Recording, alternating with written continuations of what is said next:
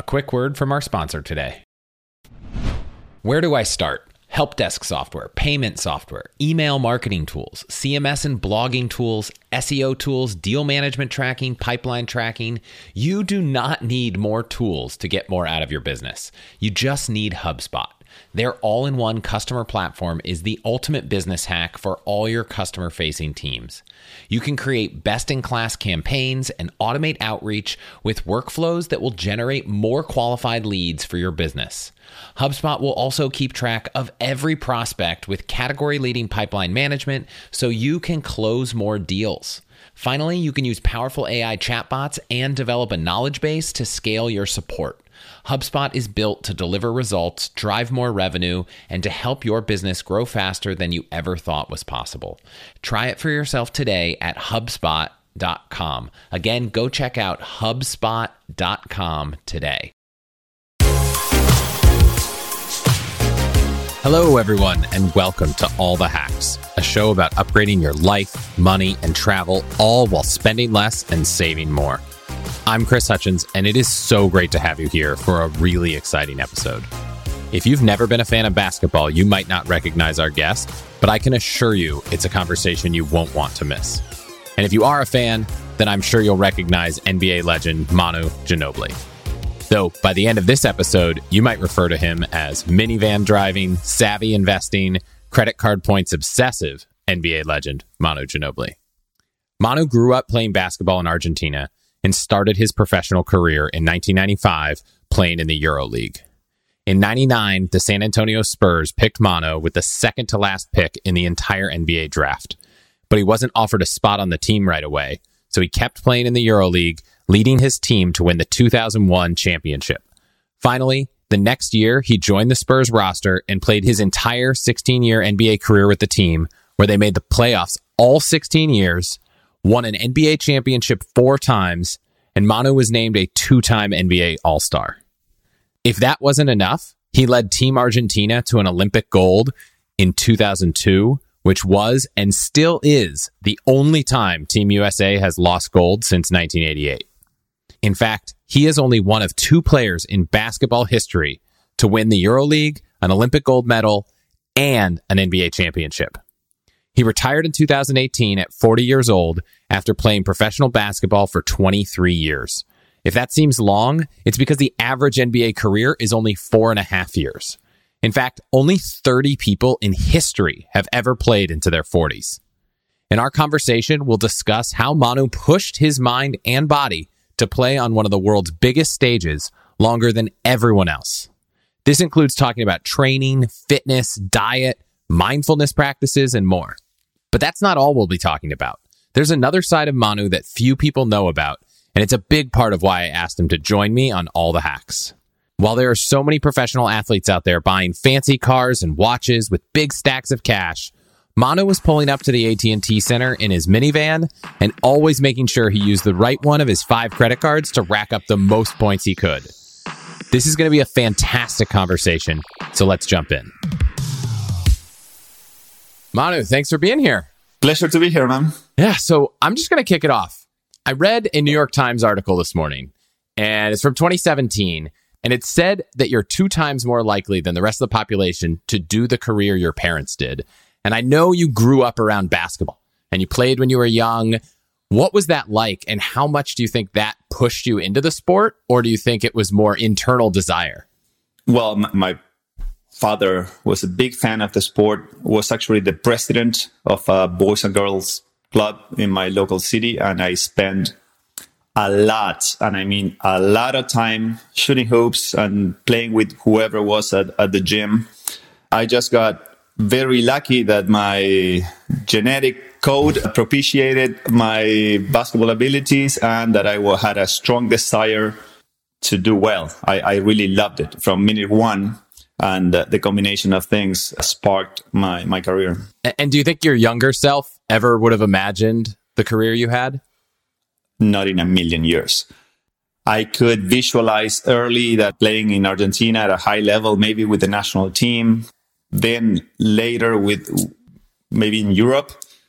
But having had a career like this, winning multiple NBA championships and playing for 16 years in the NBA, that was impossible to forecast because there was not one Argentinian in history that played in in the NBA when I was a kid. So for us, it was unreachable, was something impossible. And Michael Jordan was an alien that came from somewhere else to play hoops. No, it, was, it was not part of, of the equation at all. And has that changed now? Have you have you changed the kind of aspirations of Argentinian basketball players now? Well, after so many years now, I think we are 15 players from Argentina that ended up playing in the NBA. Some for a few games, some others for for many. So the NBA became that this world league more than a, an American league Be- became more of a of a goal, something more reachable than what it was for me. They they've done a great job recruiting and drafting talent all over the world. So basically, every every single country have one participant in the NBA in in the last ten years. So it's it, it changed a lot. Yeah, and and your career didn't start in the NBA. Uh, so I know you you kind of had an atypical NBA career. I, I think you were maybe 25 when you finally got to the NBA, and like you said, first player from Argentina. How did that path of, of being an outsider coming in late play into your role and how it changed over time? First of all, I, I wasn't ready at all. At, at 20, I was a late bloomer. So at 18, I was not even close. At 20, I wasn't ready either. And I needed the the extra work and the extra time in Europe to to develop my game, to to grow physically, mentally. So e- even the day I got drafted at 22, I had zero expectations of being drafted, and I, I think the Spurs either. they got me at, 50, at number 57, and I didn't even know the draft was held that day. So uh, I was a late bloomer. I had different type of expectations for my career, and but but it just slowly happened, uh, and some goals. I, I reached some goals, and then put the next one, and then the next one, and all of a sudden I all of a not sudden, I felt I found myself at 25 playing for the for the Spurs. So what, the benefit of all that was that I saw basically everything. I was a backup in Argentina, a small league. Then I was playing in second division in Italy. Then I moved to a very good team in Italy, and I was supposed to be a six man there. And the following year, was more of a, the go-to guy in the championship team. So I, I went through every stage to the NBA and made me, I think, value mo- way more where I was at every stage. So I, from, from day one here in the NBA, I, I never took anything for granted. It was just a, a long way it took me to get here and I was going to use it as, as well as I could. Yeah a, a lot of the people I, I know, whether they're in sports or entrepreneurs, they find that they have this skill and they're successful early on in the career. And they're sometimes difficult to be coached. You know, they think they have everything. It seems like you appreciated the value of coaching and learning early on in your career. Is that true? How did that evolve? And how are your relationships with coaches? I had very good relationships with every coach I had. I'm not sure where that where that comes from. I, I was I, have never been a rebellious type of guy. I, I never challenged the authority or I just follow the, the rules and try to accommodate my skills to what I was being asked and try to, to, to bend those rules slowly the way the way it happened with with Pop with with the Spurs, but trying to within the system try to use my skills the best way I could. But I both, eh, well, actually everywhere I played in, in Italy, national team, NBA, or or in Argentina, oh, I still have good relationship with my coach. And do you think the the value of coaching applied equally throughout your career when you were just getting started, when you were kind of towards the end? How did how did that change over time? In the last 16 years, I had only one coach basically with the Spurs, and he helped me grow as a man, as a player. So I had a, the utmost respect for him, both on the court and off the court. In in the national team, we had uh, only three coaches in the 20 years I played there, basically. So that time allows you to to create a, a bond, a, a connection, and a way of communicating that goes beyond only words and but times or great times. So you know exactly who you got next to you. So I, I know I'm I'm part of a one percent or even less of players that you know had one coach for their career or so many. So it's a, it's a few amount of different type of personalities. It's just only a, a handful. So uh, I've been very lucky in that regard, and I we had a great relationship with with all of them. Yeah, I mean, you said you know, very few people have that. What do you think led to you being with the same team the whole time when I'm sure you had teammates coming and going the entire experience? Well, I think that I fit.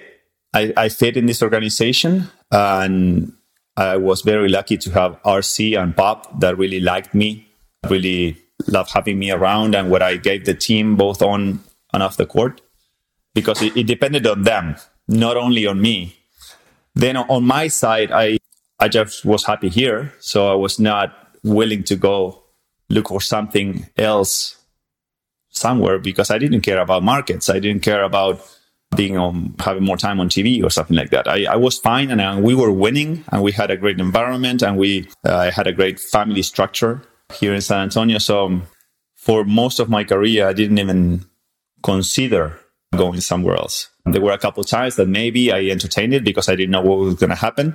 But uh, overall, I, I just been super lucky to to have been part of this this incredible organization and for so many years sharing teams with the same core group of guys. Very very unusual in in the NBA and in today's NBA even less. It's amazing that you had such a an incredible career for so long with one team. A, a, common theme talking to people that played with you over your whole career, hearing people say that nobody could figure you out. You were the toughest to defend. There are tapes of every game, and you played almost probably with playoffs and everything, 100 games a year. How did you manage to keep that mystery alive and evolve your style in a way that people, even as you were retiring, couldn't figure you out? Was that you? Was that coaches? Was that a combination? I had no idea, man. I, I kept listening. I kept hearing some some of the comments of some all stars and some other great defenders that, and I thought it, I was pretty straightforward with my game. even even the, I wanted to go left. If I couldn't go left, then I well I would make some sort of move to go back left. And if not, I started to develop some counter moves like a step back going right or some little tools. But um, I never saw that. I, I, never felt it. It's not that I'm just saying it because it sounds well or something. Even the the, the Euro step that, that now is a, a word that we all heard before it didn't exist. I didn't know I was doing anything unusual.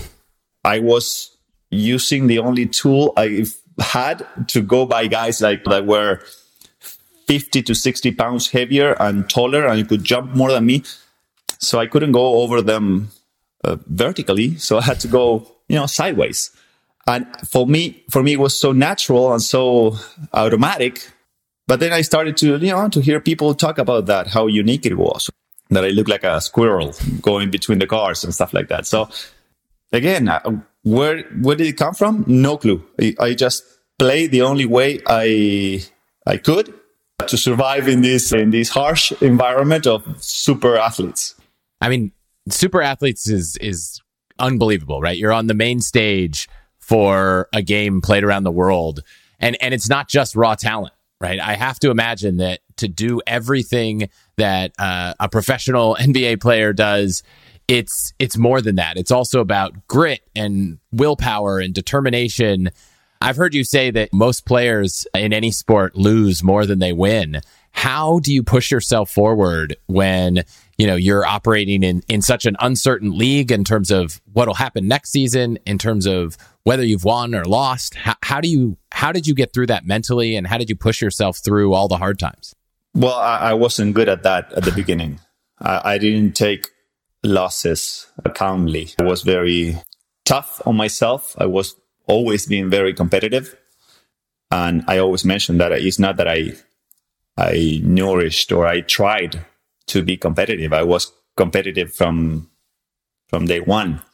I competed even with my brothers for grades. I competed with friends about who had the best, whatever, shot from half court or whatever. At anything, I competed hard. And that brings a lot of obsession, sort of, because I didn't want to lose at anything. And I, I dragged that all my career and I never, maybe till the last three, four years, I really never learned to lose properly. I took it too hard and I was very strict on myself. And it's a, it's a skill that I had to, to develop, to, to think about it, to read about it, to talk about it. And then towards the end, when, when my performance was starting to, to decay in some way, in some way, I was not the same as before. I started to, to be nicer to, to myself, right? Uh, to, to allow more mistakes, to accept that, that time was doing its thing and that I was not as fast as before and I was not as effective and that everything was hurting longer than before. Uh, and that's when I, I, started to, to learn and enjoy other things too. But it, it took me a while. I was quite, quite obsessed for the biggest chunk of my career. Are there things that you think if you knew them earlier in your career, it would have made it easier to deal with losing? For sure, I would have loved to be nicer to myself. Uh, as I as I said before, it was sometimes too much, and maybe that drove me to be better, to add other skills, or to prepare for a game both mentally and physically better. But maybe on the satisfaction or happiness level at the present time, I could have been much better. So, you know, it's, it's, a matter of priorities. For sure, I would tell my the younger me to be nicer, to relax a little bit, to accept that sometimes you're to lose because there's all there's 30 teams and only one wins.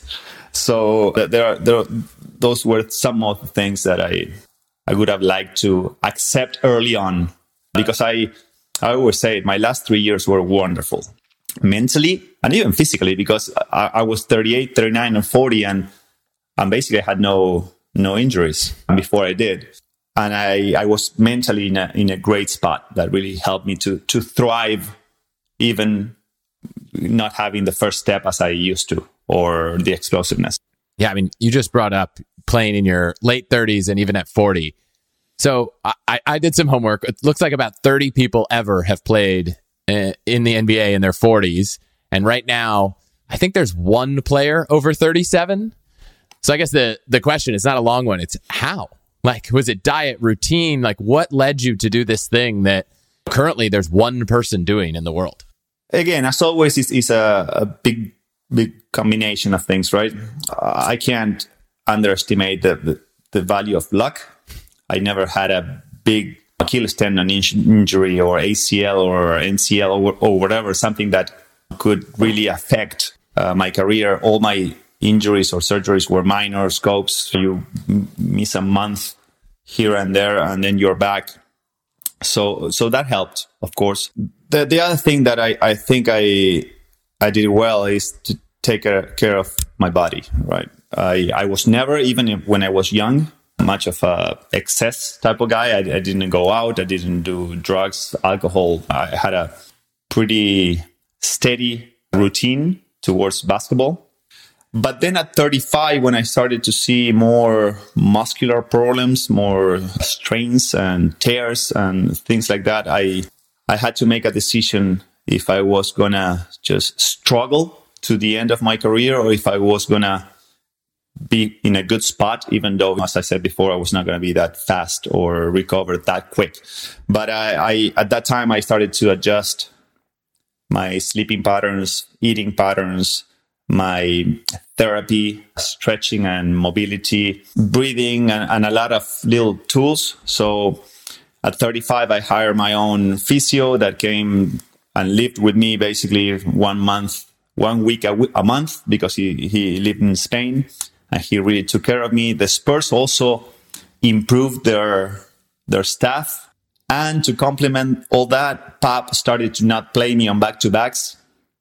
So I was being very well taken care of by the organization. I had a good genetic, I guess, code to, to help me to recover quick and not have bad injuries. And at the same time, I did my best to be very purposeful on every time I had the opportunity. Every meal, every night, my schedule and all that. So uh, again, multiple factors. And and what are some of those things you were doing on your own for for those of us who who aren't going to fly someone from Spain in to live with us once a week? What kinds of changes did you make to sleep? To food or diet or exercise? No, not, nothing too surprising. Things that you heard about million times cut down on sugars, white flour, all the stuff that you could see in a package that you don't know where it came from. I try to avoid it. I need foods that your great grandfather would know what it is uh, 100 years ago. Then sleeping and resting every opportunity I had because before, even though I told you I didn't go out, my game finished, arrived home at 11, 12 and I would watch a movie and hang out with my wife or do something and then didn't really give importance to, to sleep. And then I started to read about it and realize uh, that, that that was the time where your muscles, your head, your immune system and everything kind of regroup and your body recovers quicker if you sleep well and all that. So sleep, um, well, food I mentioned. Then sometimes with my physio, we came home after a game and we would work on relaxing some of the muscle groups that worked the most, where I was tight. The day after, we would go and do a mobility routine, stretching. So it, it was a lot of work, but it was definitely worth it, both the, the, the mental and the physical investment. Yeah. Did, did you ever get into any kind of breathing, mindfulness kind of training in the, in that regard? Yes, and that also had a role. I think it was in 2015 when I was starting to consider the possibility of retiring because I was not in, in a great spot and, and meditation with with a teacher here in San Antonio really helped me to uh, to again well we talked before be less demanding and less obsessed with the game and just value other things, the present moment and all that. So in 2015, I started meditating and, and it had a huge impact on me that first year to, to enjoy a loss, to, to be present and valuing that at 38, I was still playing in the NBA in a place where I wanted to be, in a city where I wanted to be, with teammates that I wanted to be with. And that changed the pers- perspective of just a finished goal, right? If I win the last game and won a championship, meant satisfaction. If I didn't, it felt like well frustration. Yeah, that that made a a big impact on me.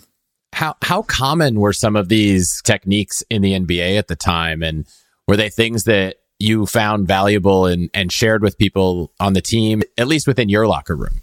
No, it was it was not very common back then. Now now I think it It's is something that is more talked about. I, I was kind of not saying hiding it, but I didn't really know.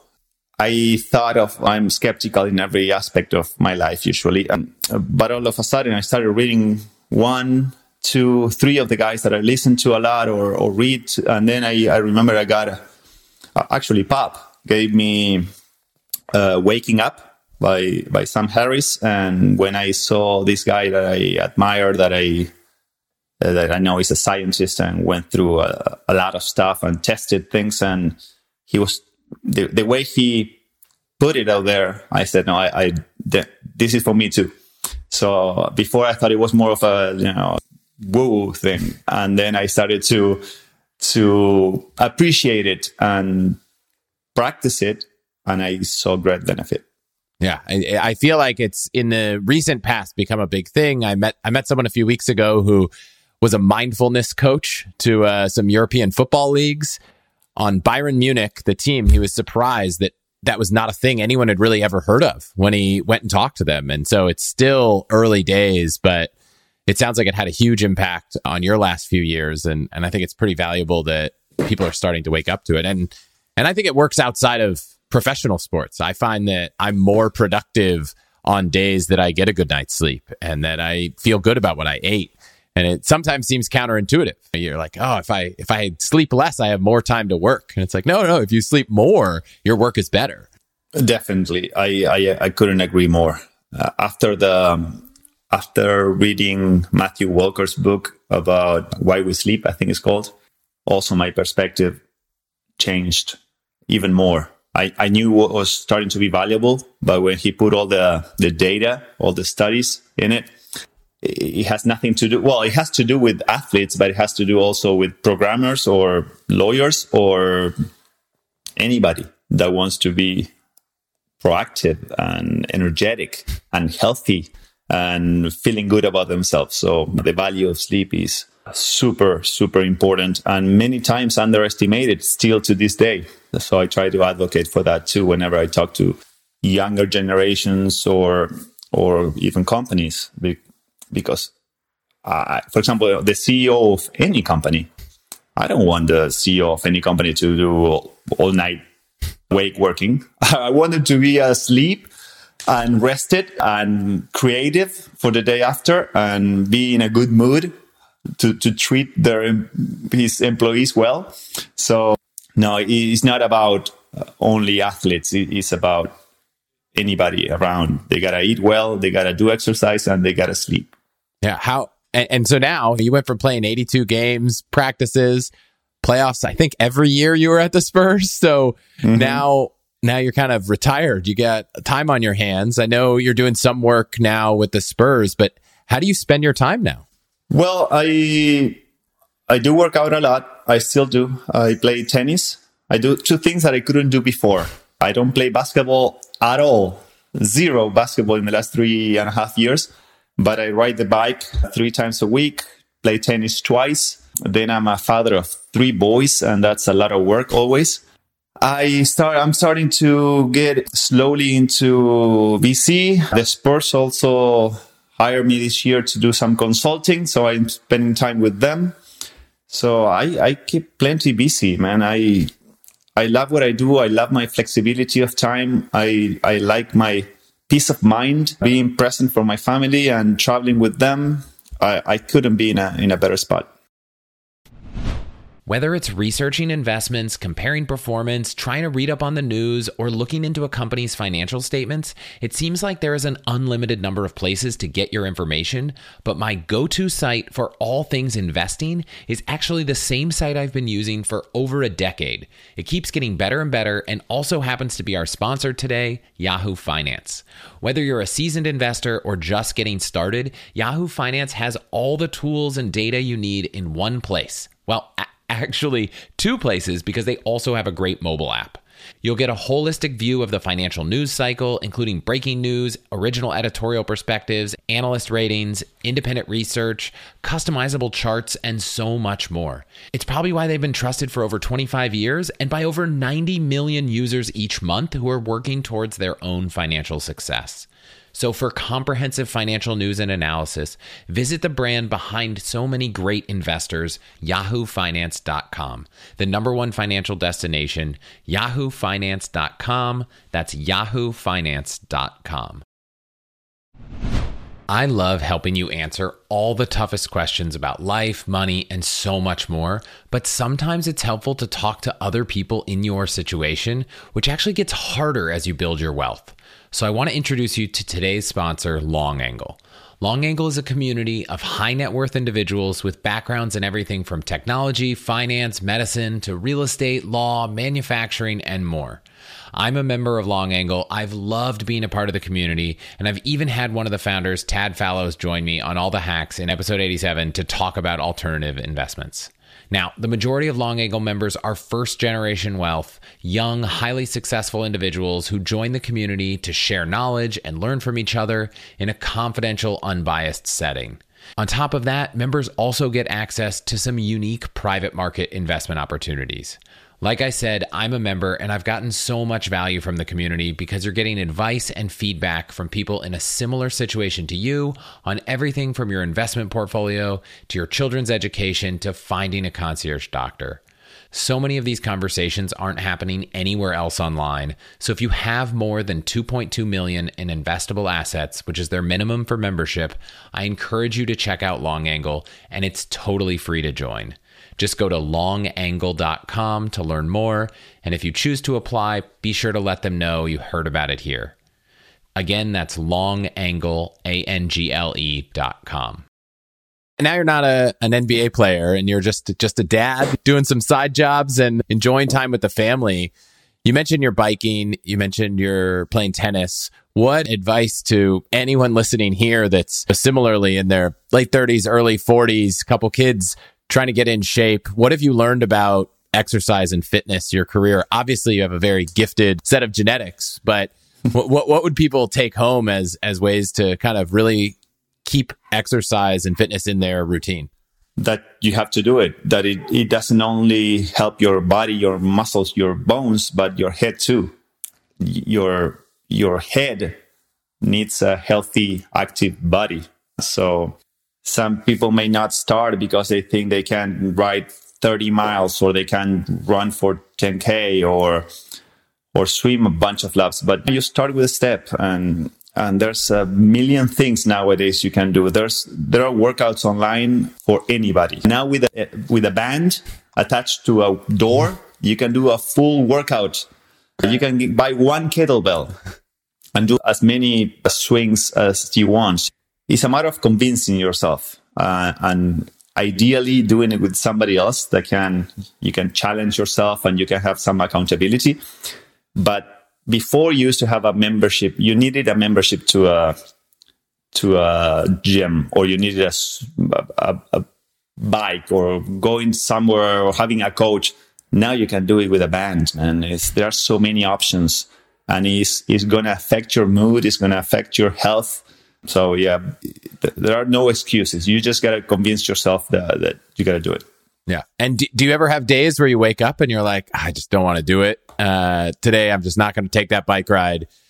Or, or if you have that feeling, how do you end up on the bike? I'll tell you this story because I loved it. My first year and a half or two years, I was lifting too. Now I'm not lifting. I, I got to go back to it. But I, I was going two, three times a week to the, to the Spurs to to lift. When the guys were gone, I was going in and having a uh, doing my routine, and I was enjoying it. I it was I was fine. But this one day, I get to the facility. I look at the weights. I say, you know what? I don't feel like it today. I turned around, I went back home and I felt like a million bucks. so nobody, nobody tells me to do it. I just doing it because I want. And if I don't, I don't do it. And the same with the bike. The thing is that there are way more times that I want to do it, that I enjoy, you know, being outdoors and riding on the creeks with trees. And I, I just love also the, the, the feeling that you get once you're done. And so it's, it's again, I'm in a very privileged situation and I do it because I love it. Yeah, that's great. I've got a Peloton. And so I started biking and I was one of those crazy people that had never actually biked outside, really. I mean, obviously I've ridden a bicycle, but finally we got bikes and we got a seat for the our daughter and I was like, "Wow, this is great." Now I'm like getting back into biking outside. It's fun and and I find that when your exercise is something fun to do with someone, I can't remember. I listened to a podcast and someone said they started exercising with their partner. And I'd always thought of that, but my wife and I started running together and then we are like, oh, that's fun. Like the more you can make your exercise fun, I think the easier it is to get out and do it. And accountability is huge. Yeah, for sure. And, and people are coming with great ideas. They are, they are gamifying the, the exercise. They're giving you tools. They're going, they're making, making it easy to do it. So there are a, a, a bunch of startups and ideas and machines and and kettlebells and bands that can help multiple group muscles and cardio and all that. So it's, it's great. Yeah, you mentioned startups. I know you also mentioned you're you're getting involved with VC. What has it been like to transition from someone focused on one complete industry so much to to dive deep into a totally different industry where I'm sure you probably now look up to investors and founders and say, "Oh, I got a lot to learn," and they all look up to you and say, "Oh my gosh, legendary basketball player." What's it What's it like entering a totally different industry in this part of your career? I always admired that industry. I I love tech, and I try to to dig into new ideas, software, hardware. Try to learn, try to stay current and and informed but now with a little more time and, and some people that I met, they they got me closer to it, and I I find it fascinating. I'm so clueless about all this world that it is is very exciting to go and listen to these people and what, how they came up with the idea, what they are trying to do, accomplish, how they set up the mission, how they recruit the team. So I'm just at this point trying to be a, a fly in the wall, trying to learn, trying to figure out how and be next to very smart people that know what they're doing, that they have done it before. So I'm not in a rush to do anything. I don't, I don't, I'm not in it for, for the money. I, I just like the thrill, the, the, the opportunities that these startups are giving us to make our lives better or the environment better. So I, am there to to learn because I was always was curious about it, and at the same time, I also was able to build the the capital and have the luxury to put just a little bit, little part of it, and try to contribute and hopefully get a good return on the investment. But it's been very exciting to, to be part of the one some of those meetings. And they also, I also learned that they want to know my side of the story, how I was part of teams and organizations and the examples of leadership or going through tough times or resiliency and all that. So I guess we are both learning. Yeah, I'm jealous of the stats you have though. I was thinking about how there's a lot of commonalities between running a company, you're working on a team, you're all trying to compete with other companies. And then I was like, man, it must be both terrifying and wonderful to know that there are just stats that help you understand how you're doing and you can compare yourself against other people. Now you're experiencing a world outside of stats. It's like, oh, how am I doing? Now I have to rely on feedback and conversations and feel myself worth more than I can just say, oh, well, obviously I put up this many points last night. I did a good job. It is a completely different world. That's why I'm, I'm going with very humble uh, objectives, just to listen to stories, to to try to contribute to causes and things that I care about, that I'm interested in. So uh, again, I, I, take it as a completely learning experience and trying at the same time to contribute to causes that I care about or values that I care about. So I, am putting my intention in, in those aspects. Yeah. And, and you mentioned earlier your father was in basketball. I, I, mentioned the stats of that making you more likely to be in there. Do you think basketball will play a big role in in your time going forward? I know you're working a little with the Spurs, but you haven't touched a basketball in three years. The other day, I, I grabbed it. I wanted to shoot ten shots to see how it felt. I couldn't make one. Zero for ten threes. And it was unbelievable. Muscle memory is incredible. It's been three years and I dedicated basically 30 years of my life to shooting hoops and I couldn't make one. So it's, it's amazing, amazing. But at the same time, I, with all my experiences, background, where I came from, the languages and that I played in many places in, in Italy, in Argentina, Olympics, World Cups, and all that, you know, gave me some insider information that is still very valuable and I wanted to share. I wanted to, to talk to the younger generations to tell them the, the mistakes I made, the the things that really worked for me, what I wish I knew earlier, as, as we talked before. So in, in some way, I, I'm trying to to contribute to to the organization in that aspect. The thing is that I'm I'm still not ready to go full time. I, I I don't want to lose my freedom to to go to Argentina, for example, now in December and January, that it's summer there. I don't want to lose the opportunity to go spring break with the kids in March because they have a week off their school. So I, am starting to go back and, and be connected to the game. I'm still not that committed to be like all in. Uh, and I don't even know if it's ever going to happen. We'll see when my kids are older. But at this point, I, again, I'm loving where my, my position, my, my privilege. We've talked a lot on this show about financial independence, and part of that is is to buy the time and, and be able to spend time doing what you want, which you're clearly doing.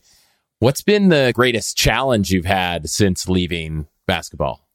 I really didn't have any challenges. I, I I've been really enjoying it. I, I thought I was going to be a little antsy to to feel that adrenaline rush, the the, the pressure and the responsibility, but I really don't actually I, I went through it for a long time. I I had to to live with, with that pressure, with that responsibility, and and I'm not seeking it. I'm just again loving my peace of mind. So I do miss a little bit the, the locker room, the camaraderie, the dinners after the game where we just hang out and talk about stuff and or preparing together for a, uh, one of those games. But again, I ah, I'm having a great life. I, am enjoying the, the time with my family and going ride the bike for 20, 30 miles in the outdoors. So I, I really didn't face the challenges that I was afraid I was gonna live. But maybe also that I, I it took me a while to. Pre- I, the last three years of my career, I was kind of preparing for this time. So I, I did a lot of things to be sure that I was going to be in a good spot. And I have a great family. My wife is great, very patient with me too. So I, I really, I didn't face any challenges so far. Was there anything you did with your family and your relationship during what I can only imagine was a very busy season to keep that that relationship strong with your family? I know lots of people, whether you're starting a company or playing sports, it's hard. You're away a lot and, and you put a lot of weight on on your spouse's shoulders. What what let you get through that? It sounds like you're in a great spot right now mm-hmm. after a lot of years. A lot of years, and I'm telling you, she she's been with me since my last year in Italy. So she went through all my career in the NBA. And uh, I don't know, I guess I, I got lucky w- with her that she was always very patient and all my craziness and that she took all the, the summers off. Like the summers when I was supposed to spend time with, with her and my family, many times I just went to play World Cups and Olympic Games. And it was not an easy time for her, but I guess she understood it, how I felt, and how important it was for me. The, the kids were too little, so they didn't really know what was happening. But now we are in a place where we have that flexibility that she's more the priority, so the priority on where she wants to go and what she wants to do. And I try to help her a lot with the kids and be present. So she's she's enjoying that part too. But I guess we we were lucky to find each other. Yeah, I, I feel similarly, and I've gone through a lot of crazy startup stuff, and and finding someone to go through that with you. I, I, assume that was helpful along the way when you're stressed out about losing and, and all these things. Well, that, that was huge because as I told you, I, I was very tough on myself. So many times, especially earlier, I, I brought that frustration home too. And I I didn't want to talk about the game and I was moody.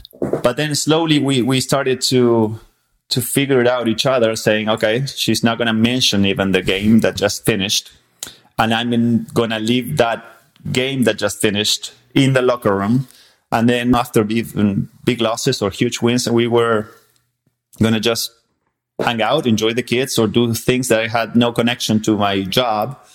And uh, we found a, a great uh, chemistry there. So I was never, I, I never brought basketball at home. For my wife, parents, friends, whenever somebody came to San Antonio to hang out with me and you know spend quality time, it was just about us, what was happening in the world or whatever, but no basketball. Basketball was from the locker room and in, never out. You know those stories about your mom's life that you never get tired of hearing? Sometimes they're funny, sometimes more sentimental, and sometimes they just highlight how much you have in common. Like for me, it's when my mom talks about programming mainframe computers in COBOL before I was even born. So, for this Mother's Day, I have to tell you about a perfect gift to help you capture and preserve all those amazing stories and memories for years to come. It's called Storyworth. I've given it as a gift multiple times. It's awesome, and they are also one of our sponsors today. Here's how it works every week, Storyworth emails your loved one a thought provoking question that you get to help pick, like, what's the bravest thing you've ever done, or where's the farthest you've ever traveled? And they just just need to reply to that email with a story. Long or short, doesn't matter. Then, after a year, Storyworth compiles all those stories and photos into a beautiful keepsake hardcover book that I am excited we now have a few of in our family and they'll last for generations. Storyworth really is an amazing gift, which is probably why they've been trusted with millions of stories from customers over the past decade. So, give all the moms in your life a unique, heartfelt gift you'll all cherish for years. Storyworth. Right now, save $10 on your first purchase when you go to allthehacks.com slash storyworth. That's allthehacks.com slash storyworth to save $10 on your first purchase.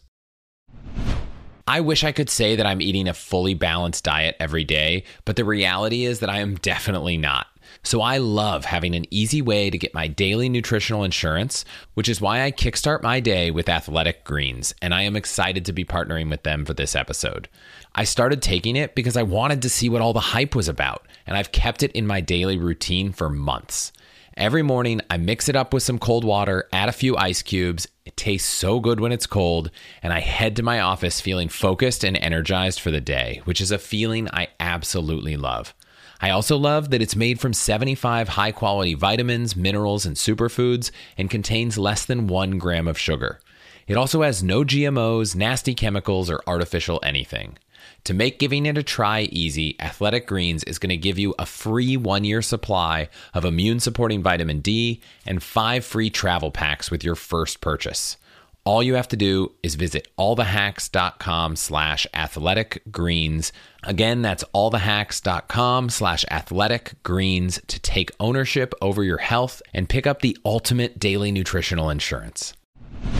I just want to thank you quick for listening to and supporting the show. Your support is what keeps this show going. To get all of the URLs, codes, deals, and discounts from our partners, you can go to allthehacks.com slash deals. So please consider supporting those who support us. Yeah. What what about with your kids? I know you grew up with a family of basketball players and, and you obviously grew up to to be quite successful. Are your kids learning to play basketball yet? They are. They are learning and they love it and they try to watch everything. So now I'm I'm watching more. We play a little fantasy game with other families and th- they absolutely love it. And and now I'm way more relaxed. Now I don't care about talking about basketball. I, I mean, I'm happy to do. So when they do ask questions and what used to happen back then, how was, you know, ex players, then, then we do talk. But during my years of complete obsession. basketball, basketball was not mentioned at home. Wow. Yeah. I, I'm I struggle with that because my wife and I work at the same company. So talking about work at home is something that on one hand we're fortunate that we've usually I never want to come home and say, "Oh, guess what's happening at work?" because she already knows. So I guess maybe that was my hack was if you want to avoid talking about work at home, if you both work at the same place, you can kind of all be on the same page all the time. But that, that's a good point. But no, in, in my case, everybody was nobody's in the locker room. Yeah, nobody know what uh, the coach said or what the instructions were. So when somebody was criticizing that somebody didn't pass it to who or that you, your defense was not good or they didn't know what was happening indoors. We did and we talked about it and we watched videos and we analyzed and we were, oh, it was too much. So when I, whenever I got home, I, I, I needed to be able to, to not think that much. Yeah. Well, that's good that you could get on the same page. So while while we've talked a lot about basketball in your career, that wasn't what kind of brought us together. And you know, I know we we've connected through uh, you listening to some podcasts that I was on with Kevin Rose, and we've shared some conversations about money and travel. So I want to start off with with something I found on Twitter that in, in 2011 you said this was the year you became a minivan dad and that you were proud of it. and and since technically I think this is a, a finance podcast, at least a little bit, athletes so often go bankrupt. They spend lavishly. You seem to have the smallest ego of, of any athlete I've heard talk. How did you end up down this different path where I can't imagine that the hottest car for, for an NBA athlete in 2011 was a minivan. yeah, it wasn't. It really wasn't. I thought it was the the best we could get for having twins. we had twins. We had a bunch of stuff to put in there. We have a dog. And after doing some research, I, well, a minivan is the way to go. And it took me a while to convince my wife. My, my wife didn't know, didn't want anything to do with it. And I said, I think you're going to love it. And we are going to be so comfortable. And the kids were too little and to leave them in school. So I did it and we were very happy about it. We still are actually. we still are, you know, we are 10 years later. We still are our minivan dads. She drives it more than me now. But um, I remember one time we were playing. Uh, I don't remember where he was back then, but I was shooting free throws and Tyson Chandler comes to me and says, so you have a minivan too? we are two in the NBA now. I say, no, we are three. I got a friend in, in Brooklyn that has one too. So we were three players probably in the NBA driving minivans. So very small minority. Yeah. Not just minivans, but watches and all kinds of things to spend money on. Did you do you think it was growing up internationally, or what do you think helped you not go down the path so many athletes go down when they make money and, and end up spending it all so quickly? I never attached my self esteem to a possession. So that would be how to summarize it. The, the car I drove, or the clothes I wore, or jewelry never m- meant anything for me. So yeah, I, I never felt like I had to show that I was doing good. That I what I did was showing it, like that I was playing for the team I wanted to play. That we were winning championships.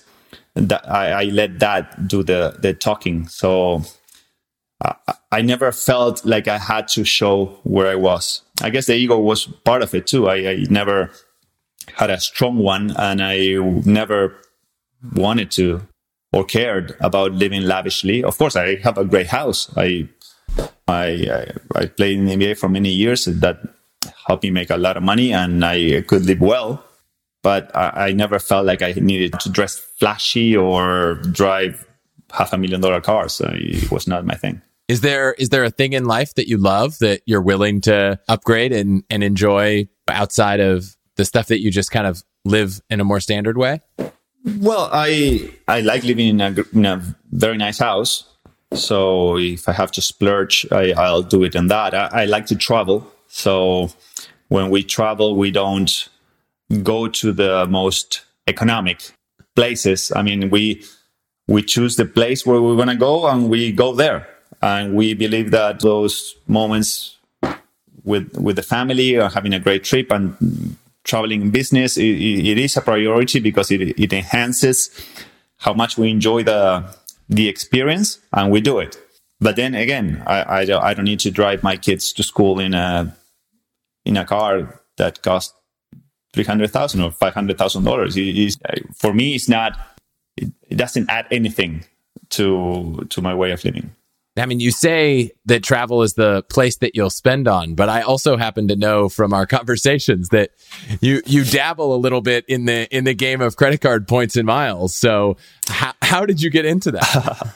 we all have credit cards, and then I started to get those that you can add more points and and then use it for to, for traveling and business. So I guess I listened to somebody talking about it, and I I knew I had a million points with my credit cards and I was not using it. So all of a sudden I searched for ways to travel and or upgrade tickets and I, I get to this website. I think it was is the, the points guy or something like that.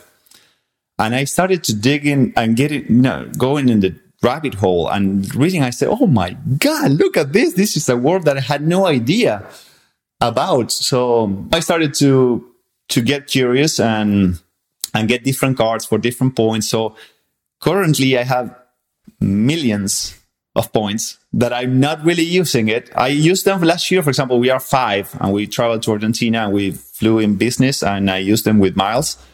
And it was, you know, learning from you, Chris, uh, a great deal. I got, I got a good deal.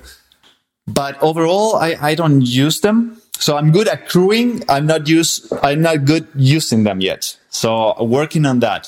But again, wherever we decide to go next summer, it's not going to depend on where I get the best deal, where we want to go. We'll sit with my wife and we'll decide, okay, we want to do a safari in Africa or we want to do, go to Costa Rica or Fiji, whatever, whatever we decide we're going to do.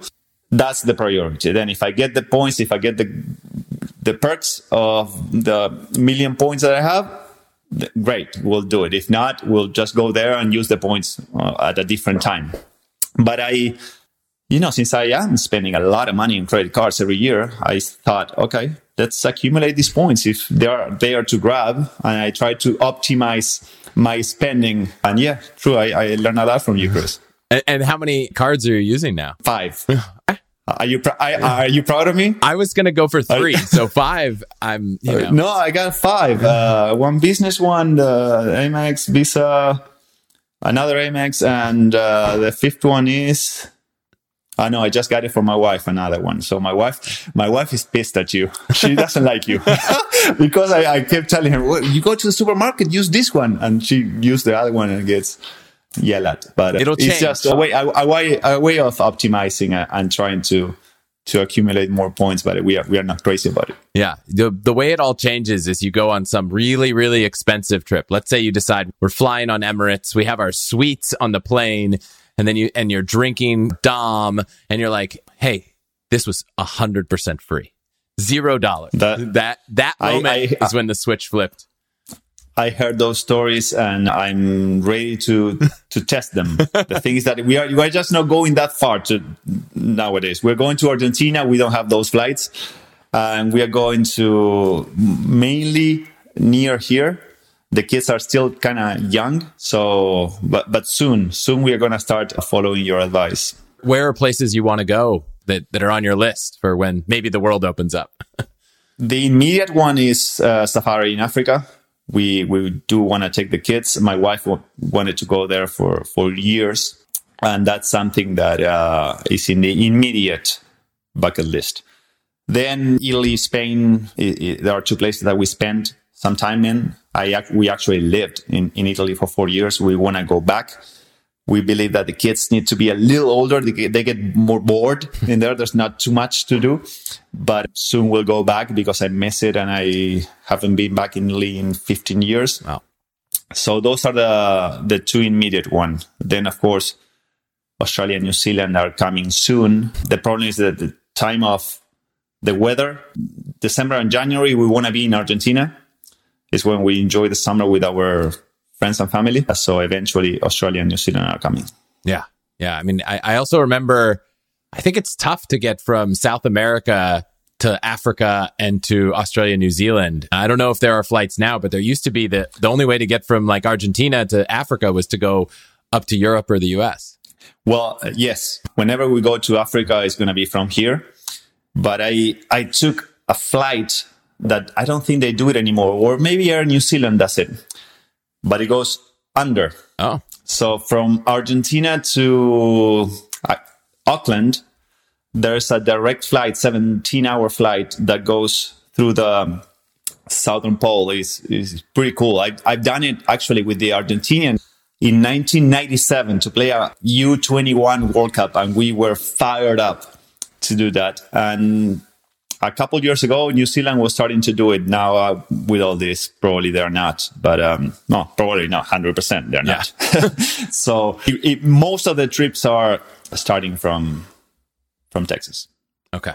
And and what kind of travel are you? I heard I heard somewhere on the internet that you have a no room service rule, but you know, what's your style of, of travel when you get to a new place? No, I, the the no uh, room service was when I was playing.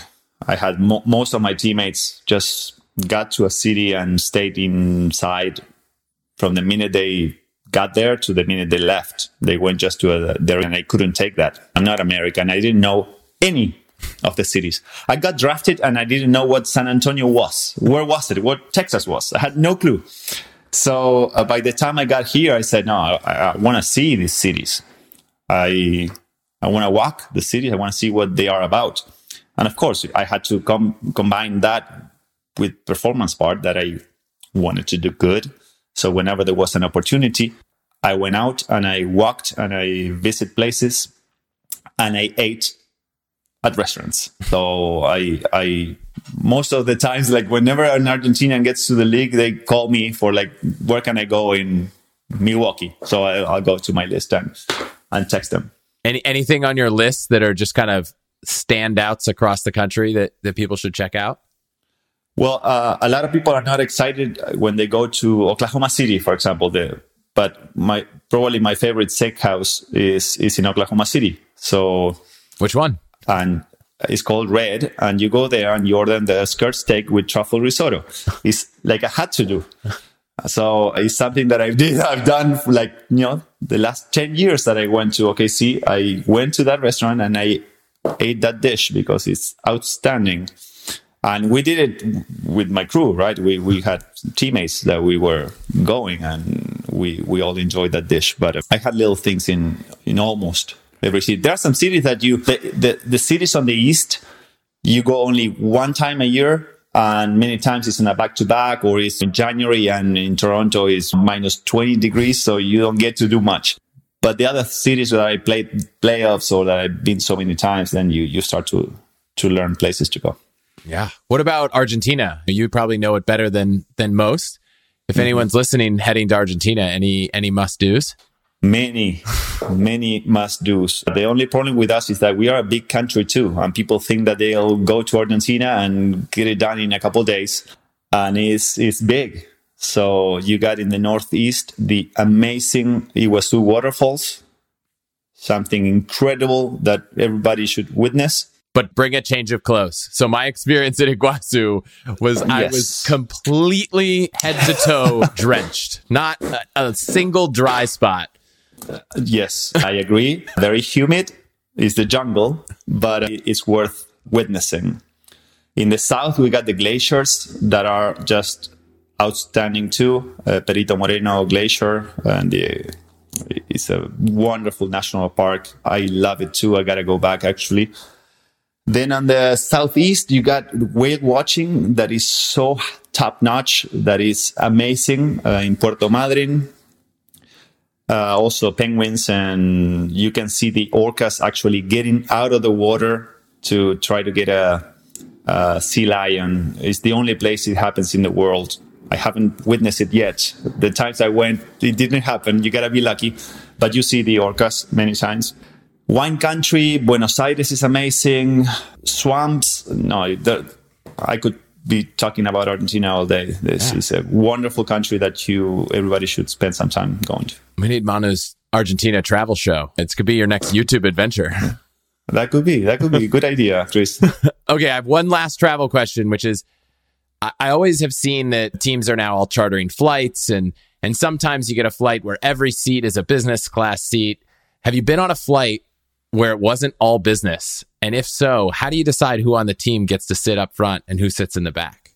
Well, we we are so spoiled. We we got charters, so they well they actually have room for I think 14 players, and now there are more than 14 players in teams. So they send a couple to the back, but we they are planes that are especially conditioned for for taller players. So they have a, few that face each other for guys that want to play cards, write, type, or whatever. They they have facing each other. Then they have other ones that sleep the whole time. So yeah, it, it, those are not flights that you can choose that you can accrue miles. You just jump in and you go wherever they, they tell you to go.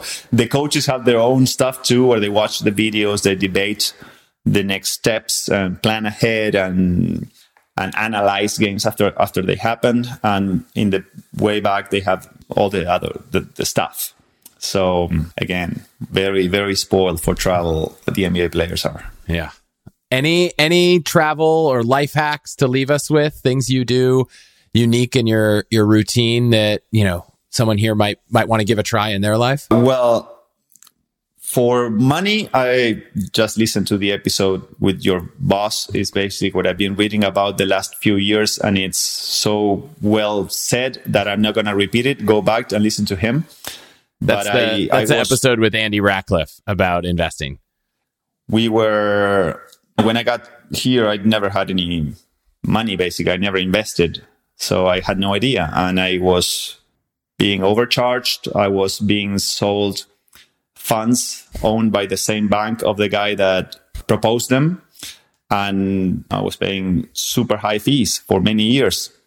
And then I started to read about how to optimize all that and, and choose or invest in index funds with low costs that will mimic S&P 500 and loss harvesting.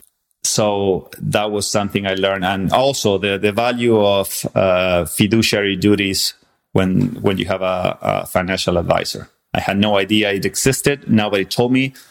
It was not mentioned. And, and for many that of the guys that came from Europe is automatic. I think in Europe, either most of or all have something like that. Somebody will correct them, correct me if I'm wrong. But when you come to the States, it's different. And sometimes the broker will sell you the funds that are benefit him, not you as an investor. And that's something I had no idea. So for many years, I, I kind of suffer between, not really suffer, but I, I, saw that happening until I, I figured it out reading a couple of the books and listening to guys like, like Andy.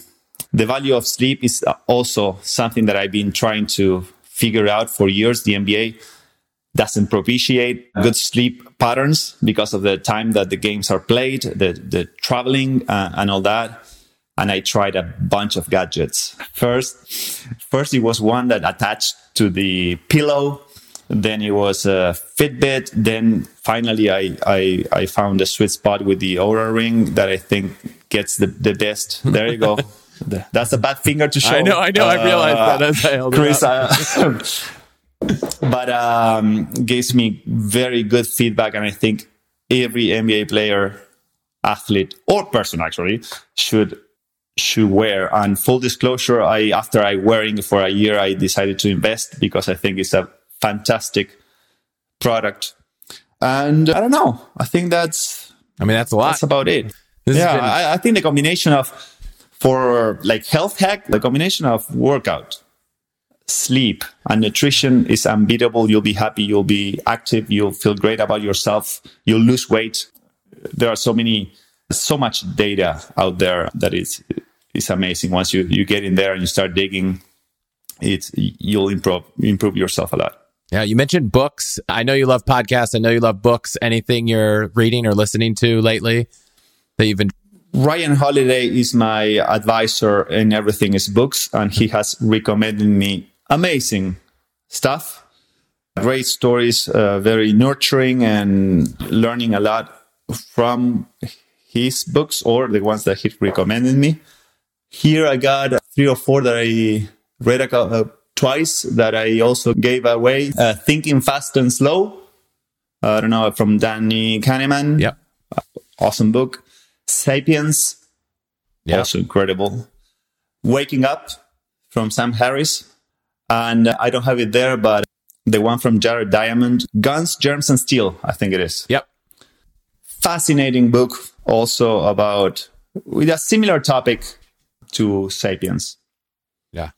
Awesome. I have, um, I have not read that one, so I'll add it to the list. Very, very good. Highly recommended. And money wise, I liked Unshakeable from Tony Robbins. Yeah. I don't know I felt it was not only because of what he said, is the people he interviewed and the people that talk in that book is the one where I understood uh, about the fiduciary duties and how to invest more consciously. Yeah, it's it's kind of the wild west still in America when it comes to what a person is allowed to sell you. Uh, I think it's crazy. Mm-hmm. They can sell life insurance and pretend it's something else, and yeah, it's it's wild. So if you if you talk to anyone, ask if they're a fiduciary I was I was a victim for uh, a few years. So yeah, anytime I have the opportunity, I, I, do tell the guys, and I'm very happy that tools like you know Wealthfront are coming out because on low fees and adapts to what you want to do, and they harvest losses, and I think it's a, it's a great product. Yeah, thank you. All right, any any last things to share, or any place people should be finding you online? No, I'm very easy to find with this type of last name. I'm very easy to find. So I post here and there on Twitter and, and Instagram, not that much. And they can find me at the Spurs games too. Oh, yeah. I'll have to, I'll have to make it out there. I was just in Austin, but, but San Antonio, I'll, I'll have to find you at a game. Come, come, come join us, Chris. You'll be welcomed. We got a lot to talk about. I, I need to, to learn more about how to use these, these points that I have. Yeah, we'll have to do a session. We'll just figure out, you say, here's where I'm going, and we'll figure out how to make it work. There you go. Awesome. Well, thank you so much for being here. Thank you for having me, Chris. Thank you so much for listening. That was such a fun conversation, though I hope I get a chance one day to smooth things over with Manu's wife. If you are new to the show and enjoyed this episode, please go ahead and subscribe in your podcast app and also check out some of the amazing episodes we've done the past few months. If you want to go above and beyond that, you can share your favorite episode with someone you think might enjoy it or leave us a five star rating and review. All of these things help so much, and I'm really appreciative of your support. Hopefully, you all saw that I finally got the All the Hacks newsletter restarted last week, and I hope you enjoyed it. If you missed it, you can sign up and read last week's issue at allthehacks.com slash email. If you have any thoughts, feedback, questions for me, guest suggestions, or you just want to say hi, you can find me at chris at allthehacks.com. I read every message you send. Finally, thank you so much to BlockFi for sponsoring this episode. That's it for this time. I'll see you all next week.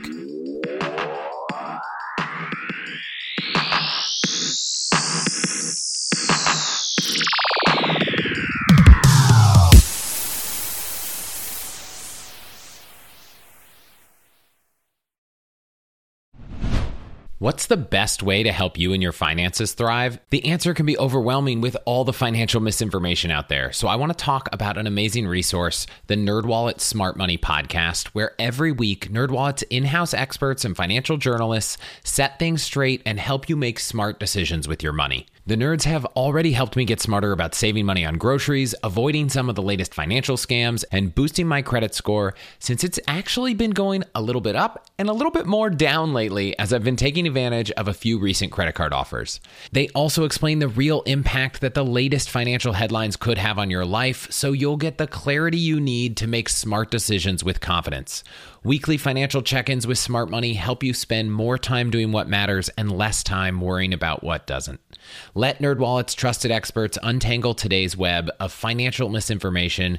Listen to NerdWallet's Smart Money podcast on your favorite podcast app. Future you will thank you.